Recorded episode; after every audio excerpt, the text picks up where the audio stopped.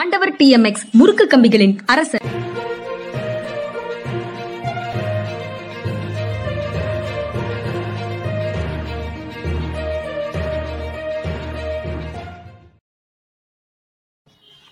வணக்கம். இது மனிதா மனிதா நிகழ்ச்சி. ஓய்வு பெற்ற ஐஏஎஸ் அதிகாரி அரசியல் திறனாய்வாளர் திரு. பாலச்சந்திரன் அவர்களோடு உரையாடும் நிகழ்ச்சி. வணக்கம் வணக்கம் சார்.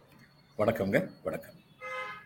சார் நிகழ்ச்சிக்கு போறதுக்கு முன்னால முதல்லயே ஒரு நண்பர் வந்து உங்களிடம் ஒரு கருத்து கேட்டிருக்கிறாரு. அது உங்களால உடனே பதில் சொல்ல முடியுமா? இல்லை ரெஃபர் பண்ணி விசாரிச்சு சொல்ல முடியுமாங்கிறது எனக்கு தெரியல. நான் ஷேர் பண்ணிடுறேன். Dear Balachandran sir why there are so many restrictions to receive funds from abroad? Fund incoming are good for the receiver as well as the country.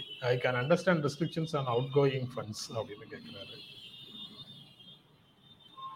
இது உள்துறை அமைச்சர் எஃப்சிஆர்ஏன்னு வச்சுருக்காங்க. ஃபாரிஸ் ஃபாரின் கான்ட்ரிபியூஷன் ரெகுலேஷன் ஆக்ட் அப்படின்னு. எந்த ஒரு பெரும்பாலும் வந்து இந்த ரெஸ்ட்ரிக்ஷன்ஸ் எதுக்கு இருக்குன்னா அரசு சாரா நிறுவனங்கள் இருக்காங்கல்ல நான் கவர்மெண்டல் ஆர்கனைசேஷன்ஸ் அவங்களுக்கு வாங்குறதுக்கு தான் இந்த எஃப்சிஆர் ரெஜிஸ்ட்ரேஷன் அவங்க தனியாக பண்ணணும். இப்போ உங்களுடைய அப்பா வந்து வெளிநாட்டில் இருக்க உங்கள் பையன் வெளிநாட்டில் இருக்கார் நீங்கள் எங்கே இருக்கீங்க. உங்களுக்கு வந்து ஃபண்ட்ஸ் வர்றதுக்கு எந்த விதமான இடைஞ்சலும் இல்லை. ஆனால் இந்த மாதிரி அரசார நிறுவனங்களுக்கு டொனேஷனாக வருது நன்கொடையாக வருது. அப்படி நன்கொடையாக வரும்போது உள்- உள்துறை அமைச்சகத்துக்கு வந்து சில இப்போ இன்னைக்கு இல்லை பத்து இருபது முப்பது வருஷத்துக்கு முன்னாடி இருந்தே சில நிறுவனங்களுக்கு வந்து சில மத நிறுவனங்கள் வந்து கொடுக்குறாங்க.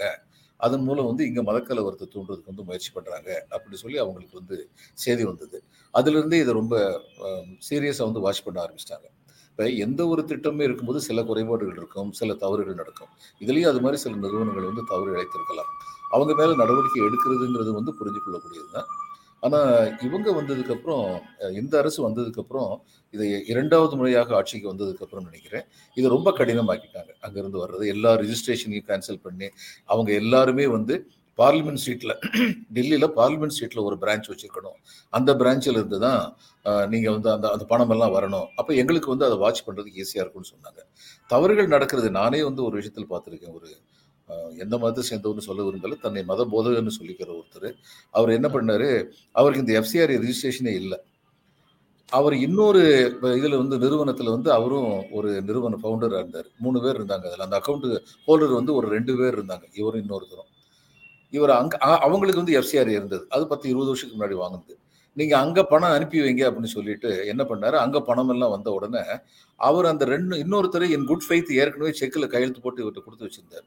அங்கிருந்து எல்லா பணத்தையும் இங்கே தூக்கிட்டு வந்துட்டார். இது நிச்சயமாக வந்து ஒரு தவறான செயல் தான் இது மாதிரிப்பட்ட ஆட்கள் வந்து கண்காணிக்கப்பட வேண்டியவர்கள் தான். அது சந்தேகமே இல்லை. ஆனால் அதுக்காக எல்லாரையுமே வந்து ஒட்டுமொத்தமாக குற்றவாளின்னு சொல்லி பார்க்க முடியாது. பல காரியங்களுக்கு இந்த அஹ், சமயத்தில் புயல் சமயத்தில் வெள்ளம் சமயத்துல எல்லாம் வர்றது வந்து மதத்தின் அடிப்படையில் வருவது இல்லை. மனிதாபிமானத்தின் அடிப்படையில் வருவது. அதனால government has to strike a balance between the two நீங்கள் சொல்கிற மாதிரி தடையேதும் இல்லாமல் வெளிநாட்டிலிருந்து பணம் வரக்கூடாது. அது திட்டம் போட்டு இந்த நாட்டுடைய பொருளாதாரத்தை குலைக்கணுமோ நாட்டுடைய சட்ட அல்ல ஒழுங்கை குலைக்கணும்னு நினைக்கிறவங்க அப்படிப்பட்ட சூழ்நிலை தான் நிறைய பணம் அனுப்ப ஆரம்பிச்சிருவாங்க. என்ஜிஓக்கள் என்ஜிஓக்கள் இல்லாமல் தனி மனிதர்களுக்கு அல்லது கம்பெனிகளுக்குங்கிறதுல ரெஸ்ட்ரிக்ஷன்ஸ் அவ்வளவா இருக்காதா. கம்பெனிகளுக்கும் கம்பெனிகளுக்கு வந்து மற்ற சட்ட திட்டங்களுக்கு ஆர்பிஐட்ட வந்து அவங்க சொல்லணும்.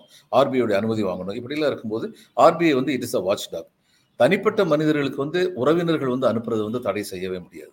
உறவினர் அல்லாதார் அனுப்புனார்னா அதுக்கு அவங்க இன்கம் டேக்ஸில் இன்ஃபர்மேஷன் கொடுக்கணும். அப்போ அங்கிருந்து அவங்க வந்து செக் பண்ண முடியும். அதனால வந்து ஆனால் இந்த அரசு சாரா நிறுவனங்களுக்கு தான் பெரும்பாலும் இந்த கட்டுப்பாடுகள் எஃப்சிஆர்ஏ ரிஜிஸ்ட்ரேஷன் வந்து அரசு சாரா நிறுவனங்களுக்கு தான். Registered societies sir okay sir. நன்றி சார். நம்ம செய்திகளுக்குள்ள நிகழ்ச்சிக்குள்ள போயிடலாம். இலவசங்கள் வழக்கு டிஒய் சந்திரசூட் தலைமையிலான மூன்று நீதிபதிகள் அமர்வுக்கு மாற்றம் அப்படிங்கிறது ஒரு செய்தி. அவங்க வந்து எம்பி ரமணா தலைமையிலான அமர்வு வந்து அ- அரசியல்வாதிகளே அதுக்கு முடிவு பண்ணணும் அப்படின்னு சொல்றாங்க. ஏன் அனைத்து கட்சி கூட்டம் ஒன்றை கூட்டி இதுல முடிவெடுக்க முடியாதா அவங்களால? அப்படின்னு கேள்விகள் எல்லாம் கேட்கிறாரு கேட்டுட்டு கடைசியாக சந்திரசூட் தலைமையிலான அமர்வுக்கு இதை மாற்றி இருக்கிறோம் அப்படின்னு சொல்றதாக செய்தி சொல்லுது. நம்ம தொடர்ந்து பேசிட்டு இருக்கோம் சார். அது அதனால அதனுடைய டெவலப்மெண்ட்டாக ஒவ்வொரு நாளும் வரக்கூடிய விஷயங்களை ஷேர் பண்ண வேண்டியது இருக்கு. ஒரு சில ஒரு சில நண்பர்களுக்கு எப்போதும் இதை பற்றியே பேசிட்டு இருக்கிறாங்களேன்னு ஒரு சோர்வோ அ- அயற்சியோ கூட வரலாம். ஆனா செய்திகள்ல அப்படி இருக்க முடியாதுங்கிறதுனால அதை தொடர்ந்து ஃபாலோ பண்ற மாதிரி அந்த கேள்விகளை அந்த செய்தியை எடுத்துக்கிட்டே இருக்கிறேன். நீங்க எப்படி சார் பாக்குறீங்க? இவர் ரிட்டையர் ஆகுறாரு அதனால மாத்திட்டாரா? இல்ல அது அதுவும் காரணமா இருக்கலாம். இன்னொன்னு இதுல வந்து காம்ப்ளிகேஷன்ஸ் இருக்கு. அதை வந்து உணர்ந்துட்டான்னு இருக்குது ரொம்ப சீ- சீக்கிரமா முடிக்கக்கூடிய ஒரு வழக்கு இல்லை அப்படின்னு அவர் உணர்ந்ததுனாலும் இருக்கலாம். இலவசங்கள் அப்படிங்கிறப்போ ஒரு பிராக்கெட்ல எல்லாத்தையுமே அடக்க முடியாது. அப்ப நீங்க வந்து அட்லீஸ்ட் சொல்லணும் தேவையான இலவசங்கள் தேவையற்ற இலவசங்கள் சொல்லணும். இலவசங்கள் பெர்சே ராங் அப்படின்னு சொல்றது வந்து ராங் அதுதான் உண்மை. அதனால இது சமூக பொருளாதார முன்னேற்றத்திற்கு நலிந்த பிரிவினரை தூக்கிச் செல்லும் எல்லா அரசு உதவிகளுமே இலவசங்களுமே தவறில்லை. இப்போ எலெக்ஷன்ல வந்து வாக்குறுதி கொடுக்குறாங்க. அந்த வாக்குறுதிப்படி வாக்குறுதியை கொடுக்க விடக்கூடாதுன்னு சொல்லி இது எல்லாம் காரணம் என்னன்னா இலவச மின்சாரம் கொடுப்போம்னு குஜராத்ல வந்து இவர் போய் சொல்லிட்டாரு அரவிந்த் கெஜ்ரிவால். அதுல இவங்க ஆட்டம் கண்டுட்டாங்க அதனால வந்து இப்போ வந்து அவருக்கு ஆப் அடிக்கணும். எங்க ஊர் மதுரை பாஷையில் சொல்றதுன்னா அவருக்கு ஆப் அடிக்கணுங்கிறதுக்காக வேண்டி இப்படி கொண்டு வந்திருக்காங்க. அவங்களுடைய லாயர் ஒருத்தர் கேஸை போட்டிருக்காரு. இப்போ அஹ், அஹ், இது வந்து தேர்தல் சமயத்துல வாக்குறுதி கொடுக்கறதுல என்ன தப்பு இருக்கு? அந்த வாக்குறுதியை நிறைவேற்றலனா அரசியல் கட்சிகளை சொல்லலாம். நீ வாக்குறுதியை நிறைவேற்றலனா அதுக்கு நீ பதில் சொல்லி. யுவர் அக்கௌண்டபிள் அப்படின்னு கேளுங்க. அது நியாயம். வாக்குறுதியை கொடுக்கக்கூடாது அப்படின்னு அது என்ன இருக்கு? இப்போ வாக்குறுதி வந்து எப்போ வரும்?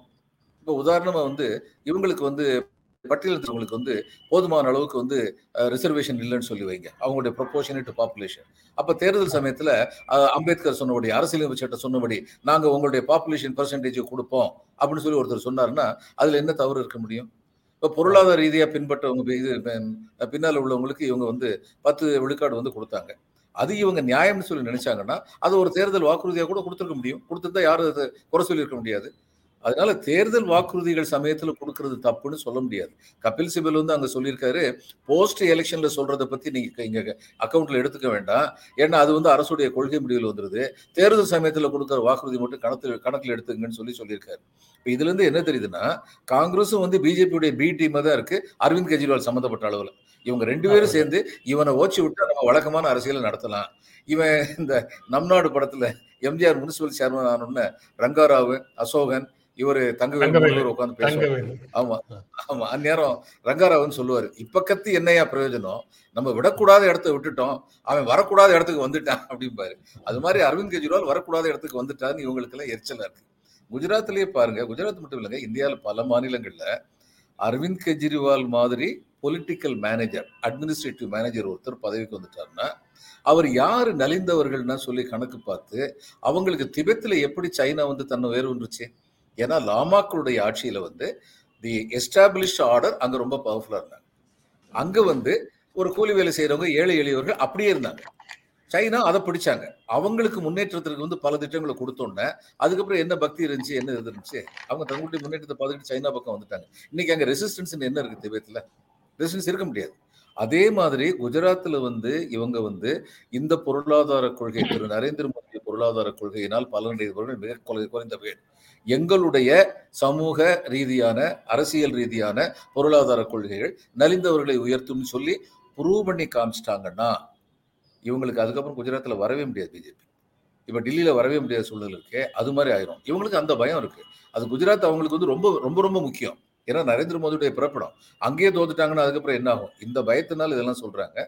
நான் நினைக்கிறது பொருளாதார சமூக ரீதியான உயர்வுக்கு நலிந்த சமூகத்திற்கு பயன்படும் எந்த விதமான ஒரு இலவசமுமே சரியான இலவசம் தான் அப்படிங்கிறதோட இதை முடிச்சிடணும். அதை விட்டுட்டு நீ இது எலெக்ஷன் சமயத்துல சொன்னியா எலெக்ஷன் பின்னாடி சொன்னியா எல்லாம் கேட்டுட்டு இருக்க அதுக்கெல்லாம் அர்த்தமே கிடையாது. இது தொடர்பாக காங்கிரஸும் பாஜகவும் ஆத்ம ஆத்மி மேல காட்டமாக பேசுவது அந்த மாதிரி விஷயங்கள் எல்லாம் பார்த்துட்டு நேற்று செய்திகள்ல வந்தது. நேற்று முன்தினம் சொல்லியிருக்காரு தேசியவாத காங்கிரஸ் தலைவர் சரத்பவார். இது ரொம்ப கவலை அளிக்கிறது. காங்கிரஸ் வந்து பிடிவாதமாக அரவிந்த் கெஜ்ரிவாலை ஒதுக்குவது கவலை அளிக்கிறது அப்படின்னு பேசியிருக்காரு. எதிர்க்கட்சிகளுடைய ஒற்றுமைன்னு ஒரு பரந்த நோக்கத்துல நம்ம எல்லாரும் செயல்பட்டு இருக்கும்போது அங்க நடக்கக்கூடிய அஹ், ரெய்டுகளை பற்றி பேசாம இருக்கலாம். ஆனா பாஜகவினுடைய ரெய்டுகளுக்கு ஆதரவாக பேசுறது காங்கிரஸ் பேசுவதை தவிர்க்கலாம் அப்படின்னு அவர் ஒரு- ஒரு கருத்தையும் தெரிவிச்சிருந்தாரு. அதை எப்படி பார்க்குறீங்க? அவருடைய கருத்து சரியான கருத்து தான் ஆனால் சரத் சரத்பவாருடைய புத்தி கூர்மையை வைத்து கணக்கிட்டு பார்க்கும் பொழுது அவர் அடுத்த பஸ்ஸில் ஏற்கனவே சீட்டுக்கு துண்டு விரிக்கிறாருன்னு சந்தேகம் வருது. ஏன்னா அடுத்து இவங்க எல்லாரும் பலவீனமாக போயிட்டாங்கன்னா அடுத்த கூட்டணின்னு சொல்லி அரவிந்த் கெஜ்ரிவால் வந்தாருன்னா அதில் தனக்கு இப்பயே இடம் இருக்கணும். ஏன்னா அவருடைய அரசியல் வந்து ரொம்ப தீர்க்க தரிசனமானது ரொம்ப தூரப்பார்வை கொண்டது சரத்பவார் அதனால அதுவும் ஒரு காரணமா இருக்கலாம். அதை தவிர இம்மீடியட்டாக பார்த்தோம்னா அவர் சொன்ன இந்த கருத்து வந்து முழுக்க முழுக்க உடன்பாடான ஒரு கருத்து தான் சந்தேகமே இல்லை. இந்த வட்டத்துக்கு வெளியில காங்கிரஸ் தேசியவாத காங்கிரஸ் கூட்டணிக்கு வெளியில இருக்கக்கூடிய கட்சிகளை அரவணைத்து உள்ள வின்னவர் பண்ணி இந்த பக்கத்துக்கு கொண்டு வர்றதுக்கு தானே சார் முயற்சி பண்ணணும். அதை வந்து அந்த அளவுல அந்த அளவுல சரத்பவார் சொல்றது முழுக்க முழுக்க சரிதான் நினைக்கிறேன் காங்கிரஸ் வந்துங்க அவங்களுக்கு இன்னொருத்தங்க வந்து குழி வெட்ட வேண்டியதில்லை. தங்கனத்துக்கு தானே குழி வெட்டிக்கிறதுல இந்த கடந்த பத்து பதினஞ்சு வருஷமா காங்கிரஸ் மாதிரி திறமையா யாருமே செயல்பட முடியாது அது மாதிரி தான் இதுவும் அரவிந்த் கெஜ்ரிவால் எதிர்த்தார்கள் என்றால் மக்கள் கேள்வி கேட்பாங்க எங்களுக்கு ஒருத்தன் நல்லது செய்யறதுக்கு வந்தான்னா நீ அவனை எதிர்த்துக்கிட்டு இருப்பியா? எவனையெல்லாம் இது வரைக்கும் எதிர்த்துக்கிட்டு இருந்தியா அவன் கூட சேர்ந்துக்கிட்டு எதிர்த்துக்கிட்டு இருப்பியா? அப்படின்னு மக்கள் கேள்வி கேட்க மாட்டாங்களா? நிச்சயமா கேட்பாங்க. கேட்பாங்க. காங்கிரஸினுடைய போக்கு எப்படி இருக்குதுங்கிறத பற்றி நம்ம பேச வேண்டியது இருக்கு. திரும்ப திரும்ப அதுவும் நேற்று பேசணும் திரும்பவும் இன்னைக்கு பேச வேண்டியது இருக்கு. ஏன்னா டெவலப்மெண்ட் அதுலயும் இருக்கு. அது கடைசியாக பேசலாம் சார். இங்க வந்து தமிழ்நாடு தொடர்பான செய்தி தான் எத்தனை கொலைகள் என்பதில் அரசியல். அதாவது ஒரு மூன்று நாட்கள்ல பதினைந்து கொலைகள் நடந்திருக்குது. சட்டம் ஒழுங்கு சீர்குலைந்து விட்டதுன்னு முன்னாள் முதலமைச்சர் எடப்பாடி பழனிசாமி சொல்றாரு. அதற்கு பதிலளிக்கின்ற காவல்துறை வந்து மூன்று நாட்கள்ல பதினஞ்சு கொலைலாம் நடக்கல. பன்னெண்டு கொலை நடந்திருக்குது அப்படின்னு சொல்றாங்க. அது போக கடந்த நான்கு வருடங்கள்ல ரெண்டாயிரத்தி பத்தொன்பதுல தான் அதிகமான கொலைகள் நடந்தது தமிழ்நாட்டுல அப்படின்னு சொல்றாங்க. யாரு? காவல்துறை தான் சொல்றாங்க. எப்படி? அதாவது எங்க ஆட்சியை விட உங்க ஆட்சியில அதிகமாக கொலைகள் நடந்ததுன்னு சொல்வதுதான் அரசியலா? இன்றைய கால நாட்கள்ல தனி மனித கொலைகள் தான் ரைட் ஓகே அந்த பதில்களை புரிந்து கொள்ள முடியுது. சட்டம் ஒழுங்கு சீர்குலைந்து விட்டதுன்னு சொல்வதை ஏற்க முடியல அப்படிங்கிறதுக்கான பதில் சொல்றது ஓகே. தனி மனித கொலைகள் தான் குடும்பங்களுக்குள்ள நடக்கிற கொலைகள் தான் தெரிந்தவர்களுக்குள்ள நடக்கக்கூடிய கொலைகள் தான் அப்படின்னு சொல்றதெல்லாம் ஓகே. இது மத மோதல்கள் இல்லை அப்படின்னு சொல்றதெல்லாம் ஓகே. வேற மாதிரி சட்டம் ஒழுங்கு பிரச்சனையாக கருதக்கூடிய அளவுக்கான கொலைகள் இல்லைன்னு சொல்றது ஓகே. ஆனா பதினஞ்சு நடக்கல பதினாலு தான் நடக்குது பதினஞ்சு நடக்கல பன்னெண்டு தான் நடக்குது அப்படின்னு சொல்வது ஒரு பதிலா? அது காவல்துறை அந்த மாதிரி ஒரு பதிலை சொல்லலாமா? எப்படி பாக்குறீங்க? இந்த மாதிரி சொல்லிட்டு இன்னொரு வார்த்தை கூட சேர்த்து சொல்லியிருக்கணும் நீங்க சொன்னது தவறு. பதினஞ்சு இல்லை பன்னெண்டு தான். ஆனால் பன்னெண்டு இல்லை ஒன்று நடந்தாலுமே நடக்காமல் பார்த்து கொள்ள வேண்டிய முயற்சிகளை மேற்கொள்ளும். ஏனென்றால் எங்களுக்கு சட்டம் ஒழுங்கு மட்டுமல்ல அமைதியும் முக்கியம். சமுதாய அமைதியும் முக்கியம். அதையும் பார்க்க வேண்டிய கடமை எங்களுக்கு இருக்கின்றது என்பதை உணர்ந்து நாங்கள் செயல்படுகிறோம். அதுக்கப்புறம் ரெண்டாயிரத்தி பத்தொன்பதுல ஜாஸ்தியாக நடந்துலாம் பேச வேண்டியது அரசியல்வாதிகள். டிஜிபி இல்லை பட் எது பார்த்தாலும் கடைசியில வந்து அந்த ஒப்பீடு செய்வதுதான் அரசியல் அப்படிங்கிற மாதிரி நிலைமையில தான் வந்து நிற்குது ஆமா அது காரணம் ஆரம்பிச்சு வச்சவர் இவர் தான் ஏபிஎஸ் தான். இதுவும் தப்பு அவங்களுடைய ரியாக்ஷனும் தப்பு. சட்ட ஒரு நடந்த கொலைகளை வச்சு தமிழ்நாட்டில் சட்ட ஒழுங்கு சீர்குலைஞ்சிருச்சுன்னு சொல்லிட்டு பேசுறது அரசியல் முதிர்ச்சியின்மை பொலிட்டிக்கல் இம்மெச்சூரிட்டி அது இபிஎஸ் நிறையாவே இருக்கு நம்ம என்ன பண்ண முடியும்? அதுக்கப்புறம் இது முதிர்ச்சியான அணுகுமுறையாங்கிறத சொல்லணும் சார். நீங்க பாரதிய ஜனதா கட்சியோட குஷ்பு ஒரு மாறுபட்ட கருத்தை முன்வைக்கிறார். அதை மோதல்னு சொல்லுது பத்திரிகைகள் எல்லாம். விலகுவதை முடிவெடுத்து முடிவு செய்து விட்டு அடுத்தடுத்து கருத்துக்கள் சொல்றாரா? இல்ல அவர் இயல்பாகவே இந்த மாதிரி விஷயங்களுக்கு இப்படி கருத்து சொல்றவர் தான். கடந்த காலங்கள்ல அப்படித்தான் இருந்தாரு. பாரதிய ஜனதா கட்சிக்கு போனதுக்கு பிறகுதான் அவர் வந்து வேற மாதிரி பேச ஆரம்பிச்சாரு. அது வரைக்கும் அவருக்கு அவர் இருந்த இயல்புல இப்ப திரும்ப பேசுறாரு. பல்கிஸ் பானு கேஸ்ல குற்றம் செய்தவர்களை தன் தண்டனை குறைப்பு செய்து வெளியே அனுப்புனது மனித குலத்துக்கு செய்யும் துரோகம் அப்படின்னு கருத்து இப்போ தெரிவிக்கிறாங்க. No man has been involved in it should go free யாருமே வந்து சுதந்திரமாக வெளியில போயிடக்கூடாது சிறையில தான் இருக்கணும் அப்படின்னு கருத்து சொல்றாங்க. It is an insult to humankind and womanhood அப்படின்னும் சொல்றாங்க. அது வந்து சரியான கருத்தை சொல்லி ஆகணும் இந்த விஷயத்துலங்கிறதுக்காக சொல்றாங்களா? இல்ல பல குரல் இசை வழக்கமாக அங்கு ஒலிக்கட்டும்னு ஒரு ஸ்கீம்டு திங்ஸ் இருக்கும். அந்த ஸ்கீம்டு திங்ஸ்ல அந்த மாதிரி கருத்து சொல்றாங்களா? இல்ல இதன் மூலமாக வரக்கூடிய நெருக்கடிகள்ல தியாகியாகி வெளியில போயிடலாம்னு நினைக்கிறாங்களா? எப்படி பாக்குறீங்க இல்லை அவங்ககிட்ட ஜெண்டர் இஷ்யூவில் ஒரு கன்சிஸ்டன்சி இருக்குன்னு தான் கன்சிஸ்டன்சி இருக்கு ஆமா. இதுக்கு முன்னாடி அது மாதிரி பேசியிருக்காங்க. நான் சொல்லப்போனால் இது ரொம்ப பாராட்டத்தகுந்த ஒரு அறிக்கை. அது கட்சியை விட்டு கூட வெளியேற்றப்படலாம். அல்லது கட்சிக்குள்ளே அவருக்கு வந்து எதிர்ப்பு வலுக்கலாம். இதெல்லாம் தெரிஞ்சுருந்தா இந்த அறிவிப்பை விட்டுருக்காரு. இனிமேல் அவர் போகிறதுக்கு எந்த கட்சி இருக்குங்க காங்கிரஸில் இருந்தாங்க டிஎம்கேல இருந்தாங்க ஏடிஎம்கேக்கு போக மாட்டாங்க. போகிறதுக்கு எந்த கட்சி இருக்குது எந்த கட்சியில் இவங்களை ஏற்றுக்க போகிறாங்க அதனால் அதுக்காக வேண்டி இவங்க சொன்னதாக நான் நினைக்கல. குஷ்பு வந்து ஜெண்டர் இஷ்யூ இதுக்கு முன்னாடி வந்து அவங்களும் சுபாஷினி சேன் சொன்னது உங்களுக்கு நினைவு இருக்கும். இவங்க சொல்லி அது ஒரு பெரிய இஷ்யூ ஆக்கப்பட்டு ஆனால் இவங்க தளராமல் நின்னாங்க அதில். தளராமல் நின்னாங்க. பல பல நீதிமன்றங்கள் இவர் மேலே வழக்கு தொடரப்பட்டது பிறகு ஹைகோர்ட்டில் வந்து எல்லா வழக்கையும் இங்கே கொண்டு வாங்க அப்படின்னு சொல்லி இவங்களுக்கு ரிலீஃப் கொடுத்தாங்க. அதுக்கப்புறம் அந்த வழக்கு வந்து தள்ளுபடியாச்சு. அதில் அவங்க ரொம்ப மன உளைச்சலுக்கு ஆளானாங்க. ஆனால் விட்டு கொடுக்கலையே. அந்நேரம் விட்டு கொடுக்கல. அதனால் நான் நினைக்கிறேன் இந்த ஒரு இந்த ஒரு பர்டிகுலர் இஷ்யூவில் வந்து குஷ்புடைய நிலைப்பாடு வந்து ரொம்ப பாராட்டுதற்குரியது அப்புறம் பாராட்டுகளை ஏற்றுக்கொள்ளலாம். ஆனால் என்னை கடுமையாக விமர்சித்தாலும் பரவாயில்ல நான் கவலைப்படலை அப்படின்னு முதலமைச்சர் ஸ்டாலின் வந்து கோயம்புத்தூர் பொள்ளாச்சி கூட்டங்களில் பேசும்போது சொல்கிறாரு அவர் அதாவது தன்மானம் இல்லாதவர்கள் குறை சொல்கிறார்கள் திமுக அரசை அப்படின்னு சொல்றாரு. அவங்க அப்புறம் தன்னுடைய உட்கட்சி பூசல்களை மறைப்பதற்காக திமுக அரசு மீது விமர்சனங்களை முன்வைக்கிறார்கள் அப்படின்னு சொல்றாரு. இந்த இரண்டு விஷயங்கள் வந்து பிரச்சனைகளை தாண்டி அரசியல் ரீதியான குற்றச்சாட்டுகளாக அல்லது குற்றச்சாட்டுகளுக்கு பதிலாக இருக்கு. அதுல உட்கட்சி பூசல்களை மறைப்பதற்காக அதிலிருந்து மக்களுடைய கவனத்தை திசை திருப்புவதற்காக திமுக மீது குற்றம் சாட்டுகிறார்கள் அப்படின்னு சொல்றது அண்ணா திமுகவுக்காக சொல்றதா? இல்ல பாரதிய ஜனதா கட்சிக்காக சொல்றதா? எதை மீன் பண்ணி சொல்றாருன்னு நீங்க பாக்குறீங்க? ரெண்டுக்கும் ரெண்டுக்கும் சேர்த்து சொல்றாரு பாரதிய ஜனதா கட்சி ரொம்ப உட்பூசல் இருக்கு. திரு அண்ணாமலை அவர்களுக்கு உள்ளே வந்து பலத்த எதிர்ப்புகள் இருக்கு. அண்ணாமலை செய்கிற சில செயல்கள் நல்ல செயல்கள் வந்து சில பேருக்கு பிடிக்க மாட்டேங்குது. உதாரணமா ஆஹ் இவங்க இந்த ரவுடிஸ் இந்த மாதிரி அறியப்பட்டவர்கள் குற்றவாளிகளாக அறியப்பட்டவர்கள்னா ஒரு காலத்தில் கட்சியில் மடமட மடம்னு சேர்த்துட்டு இருந்தாங்க. அப்போ அவங்களுடைய குற்ற பின்புலத்தையெல்லாம் வந்து திமுக வந்து சொல்ல இப்படிப்பட்டவங்களெல்லாம் கட்சியில் சேர்க்குறாங்க. அது அண்ணாமலை வந்து அதை எதிர்த்தார். அதை எதிர்த்தார். அதுக்கப்புறம் ஒருத்தர் வந்து இறந்தபோது நீங்கள் அனுதாபமே தெரிவிக்கலையேன்னு சொல்லிட்டு அமைச்சராக இருக்கிற மத்தியில் அமைச்சராக இருக்கிற பாஜி பிஜேபி சேர்ந்த ஒருத்தர். அண்ணாமலைகிட்ட வந்து வருத்தப்பட்டதாகவும் அதுக்கு அண்ணாமலை நீங்கள் கொண்டு வந்த ஆட்கள் அத்தனை பேரும் வந்து குற்ற பின்புலம் உள்ளவங்க. அவங்க சாவுக்கு வேற நான் வந்து அனுதாபம் தெரிவிச்சுக்கிட்டு இருந்தேன்னா என் மேலேயும் வந்து இதெல்லாம் நிழல் படியும். முதல்ல அந்த மாதிரி ஆளுங்களெல்லாம் கொண்டு வந்திருக்கவே கூடாதுன்னு வருத்தப்பட்டதாகவும் ஒரு செய்தி வந்தது. அண்ணாமலை வந்து கட்சியை வந்து முடிஞ்ச அளவுக்கு இப்படிப்பட்ட எலிமெண்ட்ஸ் இல்லாமல் இருக்குன்னு சொல்லி பார்க்குறாருங்கிறது நிஜம்தான். அதனால அங்கேயும் உட்கட்சி அது அது தவிர இந்த எஸ்டாப்ளிஷ்ட் ஆர்டர்னு சொல்லுவோம்ல அவங்க இதுவரைக்கும் வந்து ப பழம்பெருச்சாளிகளாக இருந்தவர்களுக்கு இவர் வந்து உட்கார்ந்துருக்கிறது பிடிக்கல. என்ன அவங்க பண்ற குடைச்சல் வேறு இருக்கு. இது எல்லாத்தையும் தாண்டி தான் அண்ணாமலை நிற்கிறாருங்கிறது நிச்சயமா பாராட்டுக்குரியது ஆனால் உட்கட்சி பூசல் இருக்குது பிஜேபியில் இல்லை இல்லை. தமிழா தமிழ்நாட்டை பொறுத்த மட்டும் தேசிய கட்சிகள் என்பவை அவைகளுக்குன்னு ஒரு பாரம்பரியம் இருக்குது அவங்க தங்களுக்குள்ள உட்கட்சி பூசல் வச்சுக்கணும் அடிச்சுக்கணும் உதச்சிக்கணும். எலெக்ஷன் வரும்போது டிஎம்கே அல்லது ஏடிஎம்கே யார் முதலையாக சவாரி பண்ணி கொஞ்சம் இடத்த வாங்கிக்கணும். அந்த இடத்த வாங்கினதுக்கப்புறம் மறுபடியும் அடிச்சுக்கணும் உதச்சிக்கணும். இதுதான் அவங்களுடைய பாரம்பரியம். ஏன்னா அவங்களுக்கு தொண்டர் பலம் கிடையாது. அதனால இருக்கிற சில தலைவர்கள் ஒருத்தருக்கு ஒருத்தர் அடிச்சுக்கிடுவாங்க. ஒரு தடவை வந்து திரு ஸ்டாலின் அவர்கள் இது நடக்காத நிகழ்வு ஒருத்தர் கற்பனையா இது பண்ணி சொன்னாரு. ஆனால் அது ரொம்ப வேடிக்கையா இருந்தது. அவங்களுக்கே போன நாடாளுமன்ற தேர்தல் அவங்களுக்கு ஒன்பது சீட்டு கொடுத்தாரு காங்கிரஸுக்கு.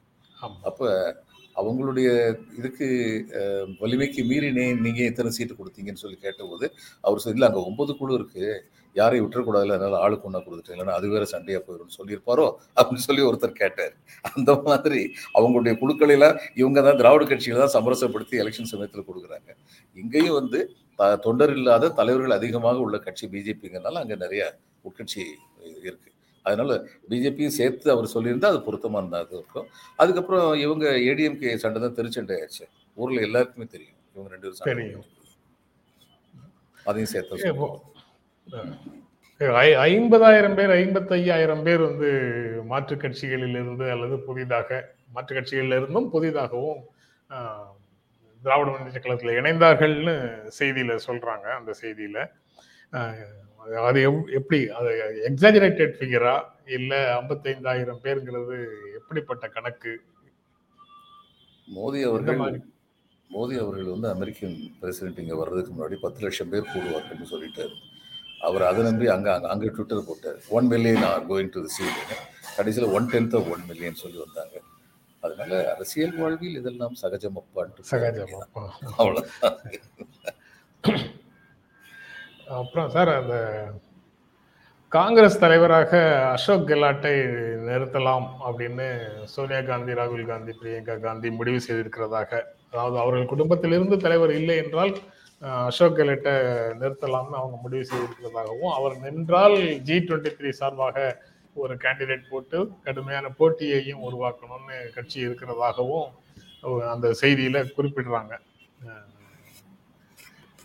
நீங்க எப்படி பார்க்குறீங்க? அவர் இது வந்து முழுக்க முழுக்க கற்பனையாக இருக்கலாம். ஏன்னா சீஃப் மினிஸ்டராக இருக்கக்கூடிய ரெண்டு பேர்ல யாராவது ஒருத்தரை நிறுத்திட்டு அவங்க வந்து பின்னால் இருந்து இயக்குவார்கள்னு ஏற்கனவே சொல்லிட்டு இருந்தாங்க.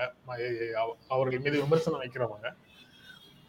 ஆனா ராகுல் காந்தி இல்லைன்னா பிரியங்காவையாவது தலைவராக்குவாங்கன்னு சொல்லிட்டு இருந்தாங்க. இது இந்த பக்கத்துல ஆதரவாக இருக்கக்கூடியவர்கள்.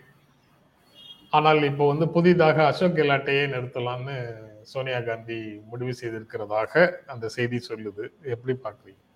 இது நடந்தால் நல்லது தான் ஏன்னா இன்னைக்கு பிஜேபிக்கு உள்ள ரொம்ப பெரிய ஆயுதம் என்னன்னா வாரிசு அரசியல் வாரிசு அரசியல் சொல்லி சொல்றது தான் அவங்களுடைய வாரிசு அரசியல் ரொம்ப இருக்குது அதையெல்லாம் மழுப்பிட்டு ஏதோ காங்கிரஸில் மட்டும்தான் வாரிசு அரசியல் இருக்குன்னு எங்கே வாரிசு அரசியல் இருந்தாலும் அது தப்பு தான் அதில் சந்தேகமே கிடையாது.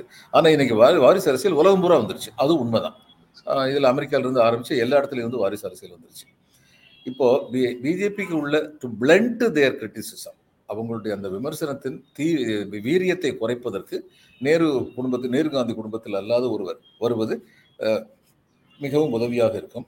அதில் வந்து இவங்க தங்களுடைய ஹோல்டை விட்டு விட விட்டு விட்டுறக்கூடாதுன்னு நினைப்பாங்க. நேரு காந்தி ஃபேமிலி வந்து.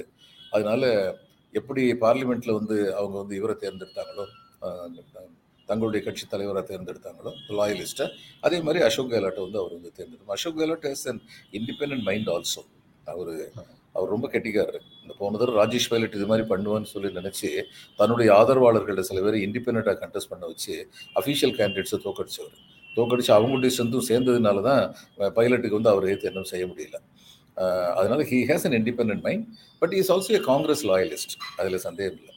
இவங்க இதோட. சேர்ந்து சச்சின் பைலட் சொல்றீங்க. ஆமா சச்சின் பைலட் இது ராஜஸ்தான்ல அவர் அடுத்து வந்து தான் முதல்வராக வந்துடணும்னு சொல்லி நினைச்சாரு. தன்னுடைய கேண்டிடேட்ஸ் எல்லாம் கொண்டு வந்து போட்டாரு. அவருடைய கேண்டிடேட்ஸையும் பெருமளவு அவங்க வந்து ரெக்கமெண்டேஷன் ஏத்துக்கிட்டாங்க. ஆனா இவர் என்ன பண்ணாரு? தன்னுடைய கேண்டிடேட்ஸை காங்கிரஸ் கேண்டிடேட்டா போட்டதை தவிர இவர் பைலட் உடைய கேண்டிடேட்ஸ் இருந்த இடத்துல எல்லாம் இண்டிபெண்ட் ரிபல்னு சொல்லிட்டு தன்னுடைய ஆட்களையும் வச்சார். வச்சு அவங்கள ஜெயிக்க வச்சார். அப்ப ராஜேஷ் பைலட்டுடைய ஸ்ட்ரென்த் குறைஞ்சு வச்சு இவருக்கு காங்கிரஸ் அல்லாதாருங்கிற இதுல கூடாரத்துல இவருக்கு ஸ்ட்ரென்த் கூடிருச்சு. ஆக ஒட்டுமொத்த ஸ்ட்ரென்த் யாருக்கு ஜாஸ்தியா இருக்குன்னா கெலாட்டுக்கு தான் ஜாஸ்தியா இருந்தது. இது மாதிரி சார் நம்ம நம்ம நிலைமை எப்படி ஆயிடுச்சு பாருங்க. இது நம்ம அரசியல் திறமைன்னு சொல்றதா? இல்ல கட்சிக்கு துரோகம்னு சொல்றதா? எப்படி சொல்றது? இல்ல அவர் கட்சி கடைசி துரோகம் முடியல காங்கிரஸ்ல இருந்தாரு. அதாவது அவர் சொல்ல வந்தது என்னன்னா நான் இருப்பேன் காங்கிரஸும் இருக்கும். என்னைய தள்ளி விடக்கூடாது. அதுக்கு நீங்க தள்ளி விடாம இருக்கிறதுக்கு என்னைய சேஃப்கார்ட் பண்ணிக்கிறேன். நானே என்னை வந்து தற்காத்துக்கிறேன். இது ஒரு அரசியல் சித்து விளையாட்டுன்னு சொல்ல முடியும். இதுல வந்து மொராலிட்டின்னு சொல்லி பேசணும்னா அது ரொம்ப பெரிய சாப்டர் ஆயிரும். அப்படிப்பட்ட மொராலிட்டி உள்ளவங்க இன்னைக்கு அரசியல்ல யாருமே இல்லை. ஸோ எல்லா இடத்துலயுமே. அந்த அதாவது அந்த பையங்க அந்த பையங்க ரெண்டு அந்த இளைஞர்கள் ரெண்டு பேரும் அந்த அந்த அந்த மொராலிட்டியின் படி நின்னுதான் முதல்வராகாம போயிட்டாங்கன்னு சொல்லலாமா? இல்ல அவங்களுக்கு திறமை இல்லை. இல்ல அவங்களுக்கு திறமை இல்லை. அவங்க எதுவும் சளைச்சவங்க இல்லை. இது இவன் இது சொல்லுவாங்கல்ல. அஹ், இவர் வந்து முருகன் வந்து உலகத்தை சுத்துறதை நம்பினாரு. பிள்ளையார். வந்து அப்பா அம்மாவை சுத்துறதை நம்பிட்டாரு. ஆனா இதுல வந்து என்னாச்சுன்னா தலைகளை ராஜேஷ் பைலட் வந்து அப்பா அம்மாவை சுத்தினாரு. நேரு காந்தி ஃபேமிலி மட்டும் சுத்தினாரு. இவர் உலகத்தை சுத்தினாரு. இது திருவிளையாடலுக்கு ஆப்போசிட்டா போயிடுச்சு. உலகத்தை சுத்தினவர் ஜெயிச்சிட்டாரு. அவ்வளவுதான். அந்த. மாதிரி ஆயிடுச்சு. அதான் கெலாட்டு வர்றது இன்னும் கெலாட்டு வர்றதோடு சேர்த்து காங்கிரஸ் இன்னொரு ப்ரொக்ளமேஷன் பண்ண முடிஞ்சதுன்னா தேர்தலுக்கு முன்னால் வந்து தேர்தல் எதிர்க்கட்சிகளோட கூட்டணி சேர்ந்து பிரதமர் யார் என்பதில் காங்கிரஸ் பெருந்தன்மையான நிலை எடுக்கும். அவங்க கேண்டிடேட்டை விட்டுருவோன்னு கூட சொல்ல வேண்டியதில்லை.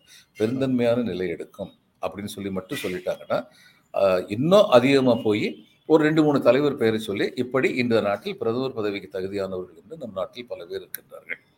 அதில் வந்து இவர் பெரிய ஆம், நிதிஷ்குமார் பேர் சரத்பவார் பேர் இதெல்லாம் மம்தா பானர்ஜி பேர்லாம் சேர்த்து விட்டு இந்த சூழ்நிலையில் முதல் கடமை பிஜேபி ஏன் சார் பல பல விஷயங்கள்ல தமிழ்நாடு வந்து இந்தியால முன் முன்னோடி மாநிலமாக இருக்கு.